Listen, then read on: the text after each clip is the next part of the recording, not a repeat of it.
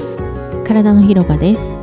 健康に関わるよんめいの健康ナビゲーターが日替わりでじゅうごふんの番組を皆様にお届けします。月曜日は笑う薬膳の日。国際中医薬膳師小池美恵が身近な食材で毎日続けられる料理を美味しく食べたら笑顔になった、そんな薬膳をお届けします。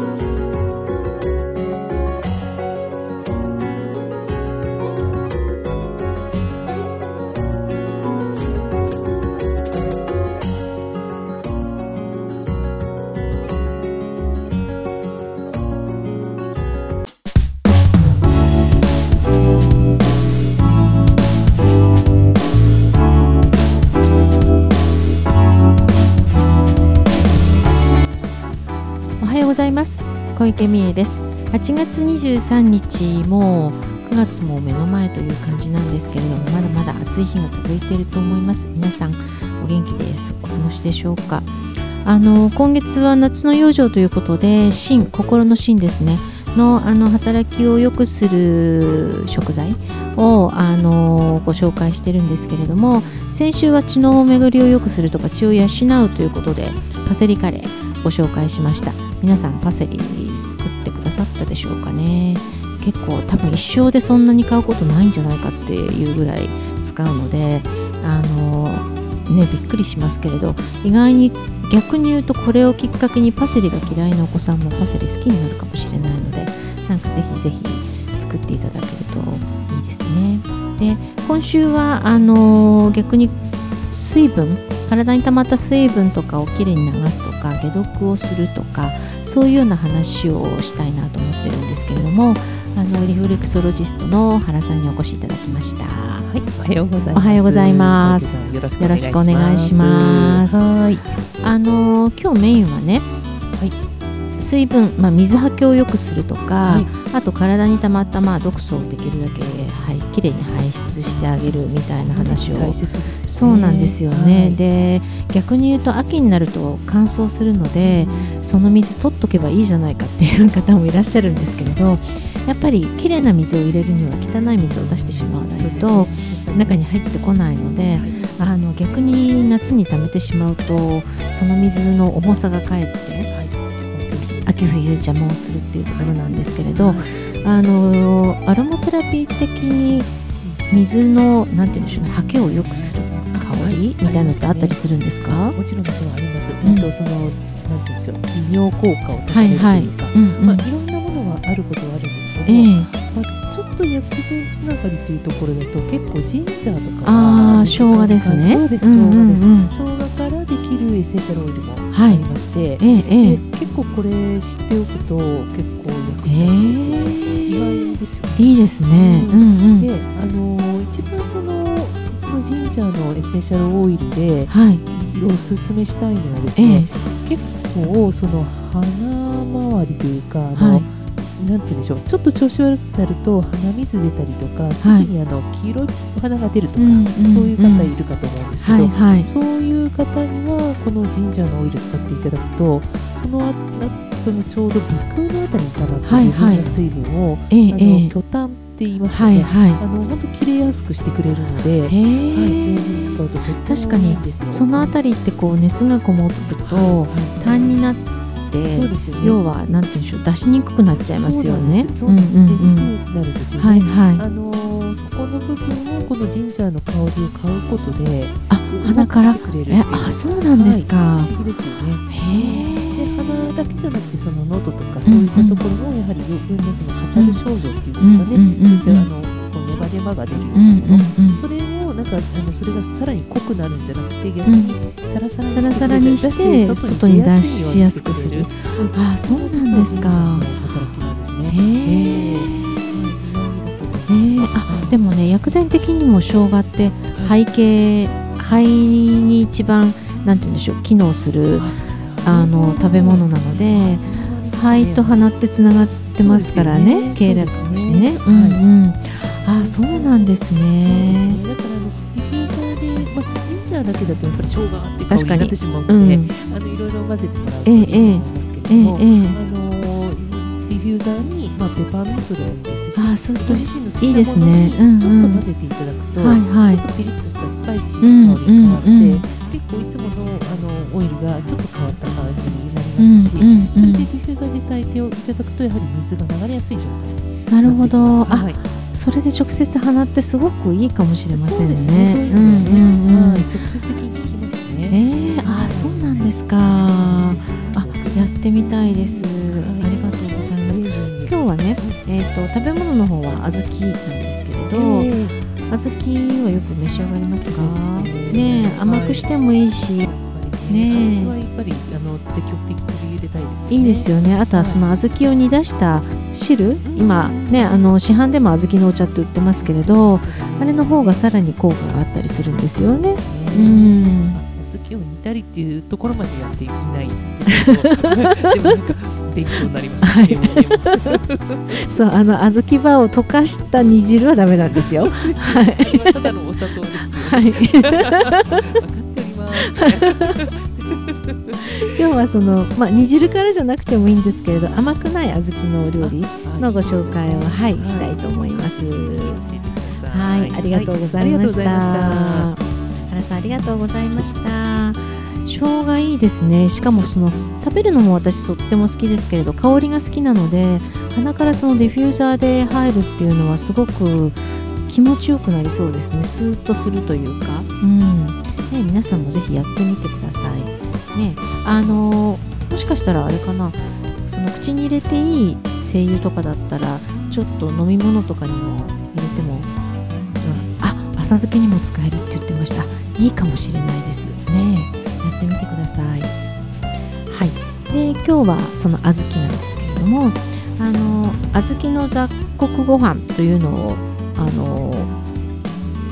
伝えしたいなと思うんですけれど、あの小豆自身はあのもともと利水、あの下半身のむくみですね、水分を取るとか、あと散湿といって、えー、体に溜まっている質を外に出してあげる、あとこの時期に必要な清熱ですね、体の中の熱を冷ますという働きと、あと解毒作用があります。で、あの他にも例えばトウモロコシとか、あのこの時期だと、まあ、枝豆とか結構その体の水分を出す食べ物があるんですけれども、ちょっと専門的な話をすると、小豆の気系、あのどこの経絡に行ってるかっていう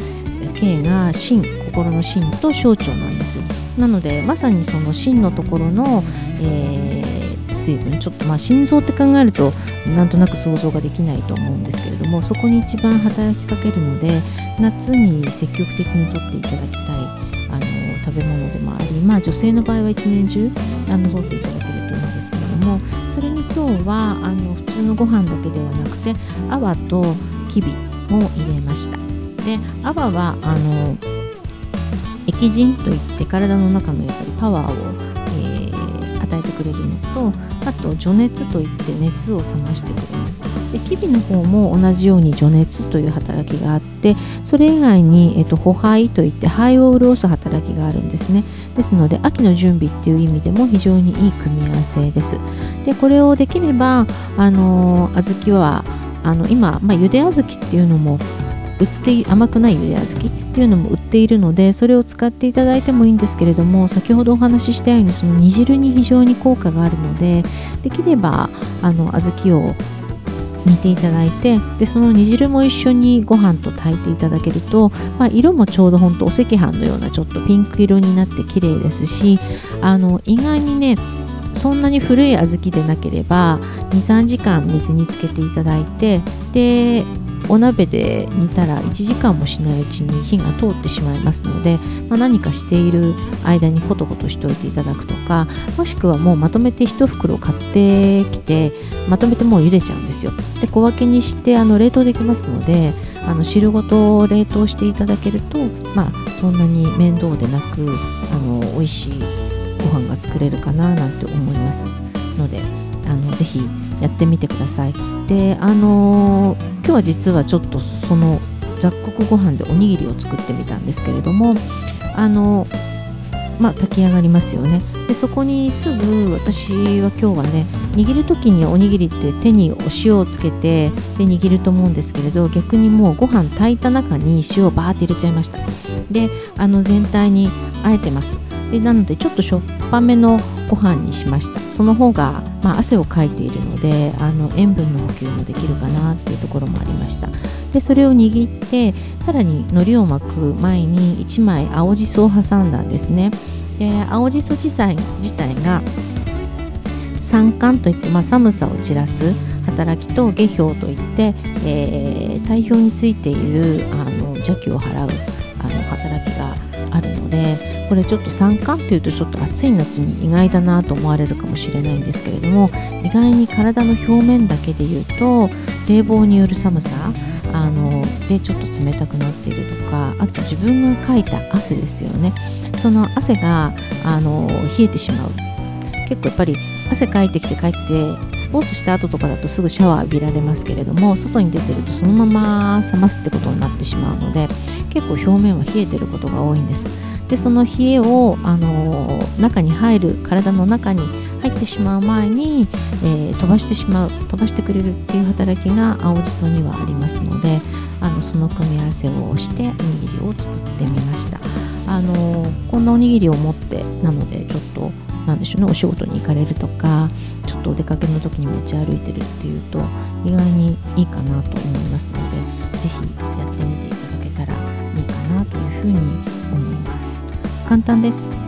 ってみてください。で逆に小豆に関して言うと、あのーまあ、必ずしもご飯にしなくてもいいので、あの意外にね美味しいのがねポタージュなんです、小豆の、うんあのー、これもご飯をちょっとできれば玄米の方がいいんですけれども、コトコト両方とも煮てしまって、でミキサーにガーってかけるんですけれども、そのまま飲んでいただいてもいいですし、あの甘い方がいいよっていう方は今度小豆を煮てあのお汁粉風にするときにあの甘酒を入れてみてください、お砂糖の代わりに。そうすると甘酒自身があの昔よく江戸時代とかって夏バテには甘酒っていうのがあったと思うんですけれども、あのぜひあのお米の麹でできてる方の甘酒をあのお砂糖の代わりに入れて冷たいお汁粉を作っていただくと、それはそれでとってもあの夏バテ防止にもなり、体のむくみも取りということでいいので、やってみていただけるといいかなと思います。あのあそうそうさっき言ってたその小豆パンをそれで家で作ってみるっていうのも面白いかもしれないですよね。あのー、キラって原さんがねまだ今スタジオにいらっしゃるんですけれど言っていて、今あのな簡易な IKEA とかにも売ってますけど、棒を刺してあのなアイスバーっていうんですか、あれ作るのあるじゃないですか、プラスチックに。あれをそれでやってみたら甘酒小豆バーっていうの美味しいと思うんですよ。なのでぜひそれはやってみてください。で本当にねお砂糖入れなくてもその甘酒の甘さだけでいけちゃいますので、あのカロリー的にも大丈夫ですし、本当に夏バテに効きますので、あのお子さんも大丈夫だと思います。酒粕の方で作らないのでアルコール全く入っていないので、やってみていただけるといいかなと思いますので、うん、ちょうど今ひらめきましたけどあのやってみてください。では来週ですね、来週はいよいよもうはちがつも終わりになりますので、最後の週という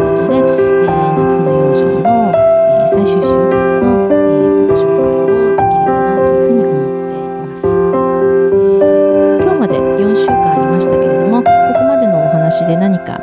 質問とか聞いてみたいことありましたら、体の広場の Facebook、Twitter などにメッセージをお寄せください。えー、もうあといっしゅうかんですね。あの学生の方々は宿題かな、追い込みかな、頑張ってくださいね。ではまた来週。体は丈夫で綺麗に、心は豊かで穏やかに、そして自分らしく輝くように、今日も笑顔で良い一日をお過ごしください。いってらっしゃい。